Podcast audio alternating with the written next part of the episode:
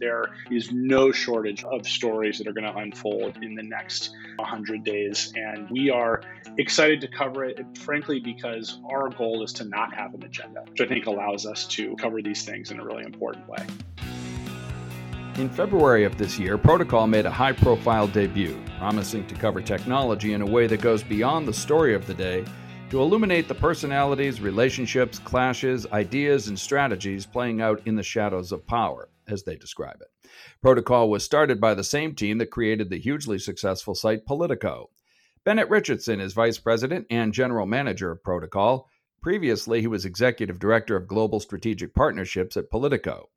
Bennett, we're delighted to have you on the Look Left at Marketing podcast. Thanks for joining us. Perhaps we could start by having you give us a brief description of Protocol.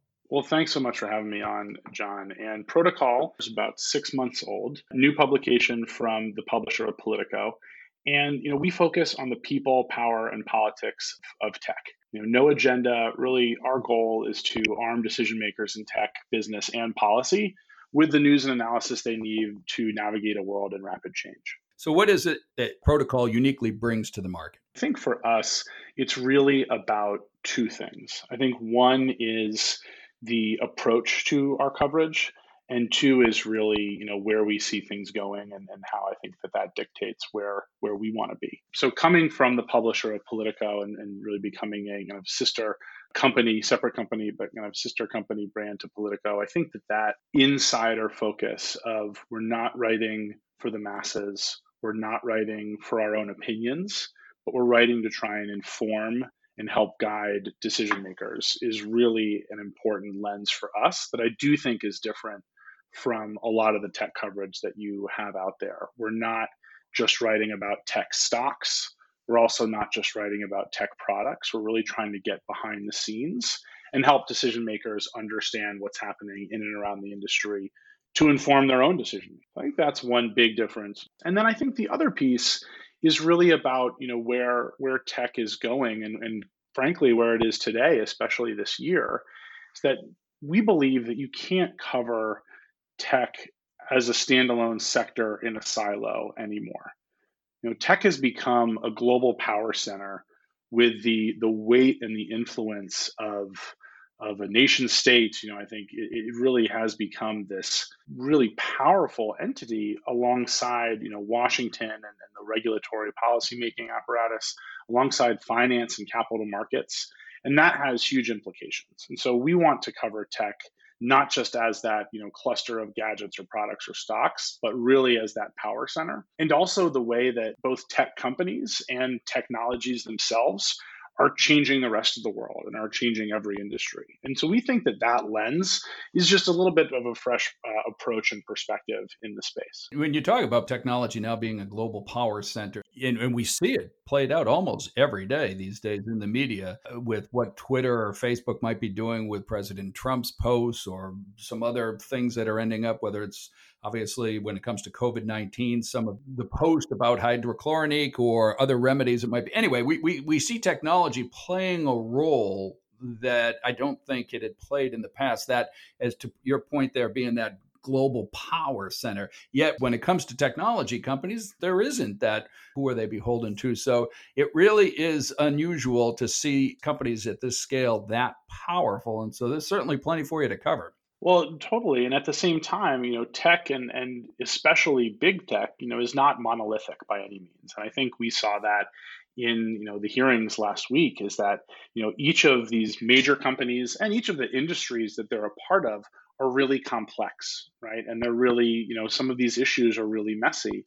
And I think it takes a lot of nuance to be able to understand that. And I think that it is really important that we don't, you know, paint kind of quote unquote tech or you know quote unquote big tech w- with with too broad of a brush and that's why we're excited to have protocol as a deep dive publication that can really get into these issues. I think that's true of anything from you know issues around privacy around you know around content around even devices and how we consume media. And all of these topics not to mention every other industry that's being disrupted by technology like finance and healthcare and others there's just a lot to cover there. And we think you need to do it in a really interesting way to, to address those complexities and to get into those issues, which is why we were excited to launch launch protocol and, and why we've been really you know happy with the, the growth we've seen these first few months. Speaking of the first few months, you know, every executive management team, when you're launching a new entity, uh, you have an elaborate business plan you're going to execute on. And obviously, I'm sure you folks did. You open up in February, a month later, COVID rocks the world. How quickly did you have to toss the original game plan and come up with plan B to deal with a once a century pandemic? That's a great question. I think it's, you know, it's totally true. And it's been such a,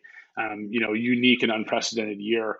For us, though, I think that one of the interesting pieces was that every side of 2020, from the pandemic to the recession to social unrest and these really important conversations around social equity and inequality. All of these things that are happening and unfolding throughout 2020 candidly reinforce what we believed with protocol in the first place. Each of these moments has shown the power of both tech companies as well as technology itself, right? From things, conversations around contact tracing to content moderation to seeing how you know we, we covered this just last week you know the, the cloud and enterprise universe was one of the few bright spots in, in one of the hardest quarters in the us economy in a long time. And so while it was certainly i think a challenging year to you know to launch something new i think it's it's really reinforced you know why we exist in the first place which is the the really powerful and complex role that that technology has played in every one of these big issues that's unfolded in 2020. Being high profile, of course, uh, everybody watches your every move, and every all the growing pains are out there for the world to see. They the you had layoffs in the organization, as many organizations did have to go through those kind of uh, layoffs and reductions in the spring. Uh, what was the impact on the staff, uh, readership, and how have you bounced back from that? like you said, I think it was a you know a hard time for the media industry at large, and, and unfortunately continues to be for some. You know, we made some tough decisions to really re-ensure the the health and success of, of protocol for for years to come, and and we've been glad to see that you know, by being able to kind of refocus on what we need to be doing in the future, we were able to really you know start growing. And, and so these past few months have been uh, really strong both on the business and on the you know audience side. And, and we continue to break news and drive the kind of reporting that is allowing us to build a really interesting and influential audience. So uh, we're, we're excited about where we're headed at this point and starting to see both ourselves and you know the tech and media industry at large starting to see some uh, you know, some real signs of life in, in terms of these businesses and, and economies coming back. You mentioned breaking stories. You've had a few. What would you consider some of the top breaking uh, stories that your team's worked on thus far? I think it's really interesting and, and speaks to the breadth of coverage that comes at this intersection of tech and business and policy and really treating tech as a power center. When I see our big stories, they've been in a couple of different buckets. One has been squarely at that collision of tech and politics.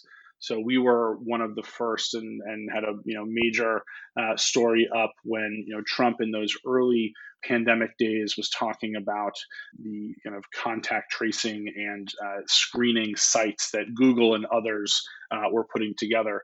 Uh, that was news to Google that they were going to be a part uh, of that press conference. We had a story up there quickly from our uh, our great policy reporters that was you know a huge scoop and, and got a lot of news out there. We've continued to deliver some really interesting coverage at that intersection of tech and politics. Things like Trump's executive order on Twitter just a few weeks ago. That was another area that we were really leading the pack. So I think that's unsurprisingly been a real mainstay of our coverage. But the other pieces where we've seen you know a ton of readership and have been able to break a lot of news have been in completely different areas. We have an, a, an amazing lead cloud and enterprise reporter, Tom Krazit, who has driven some fascinating coverage of really deep, nuanced topics within uh, the cloud and enterprise universe. Everything from interesting interviews with leading CEOs to breaking news about some of these different companies. Those continue to be some of our biggest stories. And they aren't what might jump out at you of what is going to be, you know, a, a massive breaking story, but these it's the kind of coverage that is really moving the needle, I think, for people that understand the role of tech in, in this moment, because every business is trying to understand how they can become more digitally centered and really transform their business. And then there have been other areas too where I think we've we've really been able to lead some coverage. Our media and entertainment reporter Janko Roettgers has broken a ton of news on the changing nature of how tech is grappling with media consumption and entertainment around voice and and you know lots of different areas and streaming. We had a uh, an exclusive up earlier this week about Sonos and some of the work that they're doing. There's continued to be some really interesting coverage across the spectrum, which I think reinforces for us this is not about covering consumer tech. This is not about covering enterprise tech. This is not about covering, you know, tech and politics.